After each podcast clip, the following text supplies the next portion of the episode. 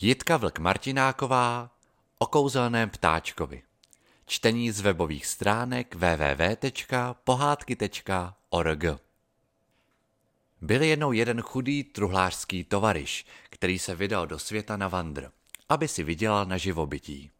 Šel a šel, až jednoho dne přišel do velkého města, kde zašel do dílny mistra truhláře a ten ho přijal do služby. Vedle té dílny byla malinká zahrádka, na které mistr truhlář odpočíval po práci. I událo se jednoho dne, že tam, kde se vzal, tu se vzal, přilétnul modrý ptáček a dal se do zpěvu tak krásného, že lidé ustávali v práci a vycházeli ven, aby se podívali a naslouchali. A když druhého dne opět modráček přiletěl, přerušili lidé práci a poslouchali. A tak tomu šlo den co den.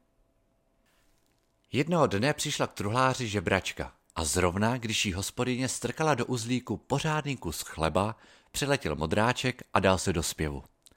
Tu žebračka pravila, to je kouzelný ptáček. Kdo sní jeho srdce, najde každého rána pod polštářem zlaťák. Ale jděte, matičko, kdo by zabíjel tak krásného zpěváčka, usmála se mistrová. Ale truhlářský tovariš vše slyšel a od toho dne přemýšlel, jak by plachého ptáčka polapil. Ale nic mu na mysl nepřišlo. Za měsíc se tu žebračka objevila znova a tak se k ní přitočil. Strčil jí nějaký ten krejcar a zeptal se, jak by toho modráčka mohl polapit. Ach, panáčku, nasypej mu trochu zlatého zrní. Kdybych já vzal zlaté zrní, matičko, řekl smutně tovariš. Král má plné pytle takového zrní, poradila mu žebračka. Druhého dne se tedy truhlářský tovariš vydal na královský zámek a nechal se ohlásit u krále. Pane králi, dejte mi trochu zlatého zrní, nasypu ho ptáčkovi modráčkovi a získám jeho kouzelné srdce.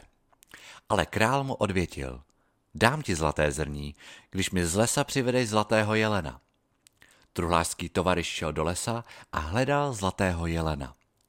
Když ho konečně našel, řekl mu, pojď se mnou na královský hrad.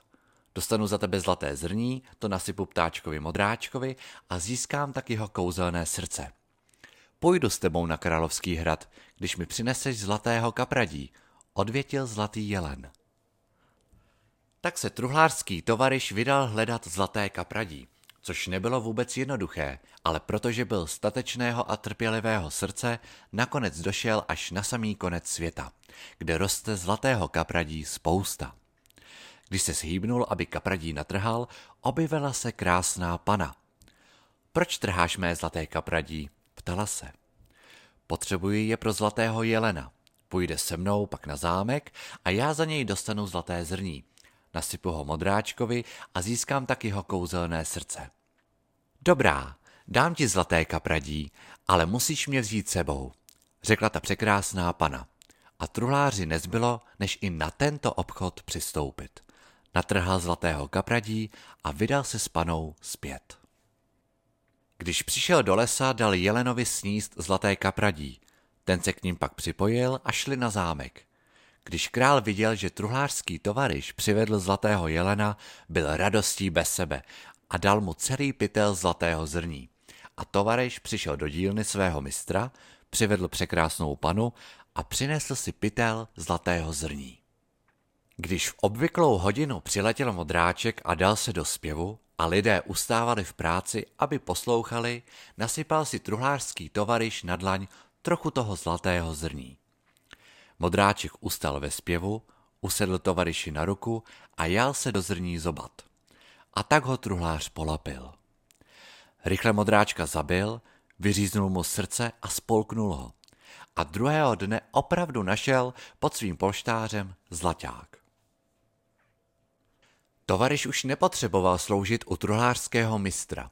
Vzal překrásnou panu, vrátil se s ní do rodné vsi, kde si postavil dům, s tou panou se oženil a žili spolu v dostatku a hojnosti až do konce svých dnů. A od těch dob lidé ustávají v práci, aby naslouchali, zda nepřeletí modráček a nezaspívá svoji překrásnou písničku.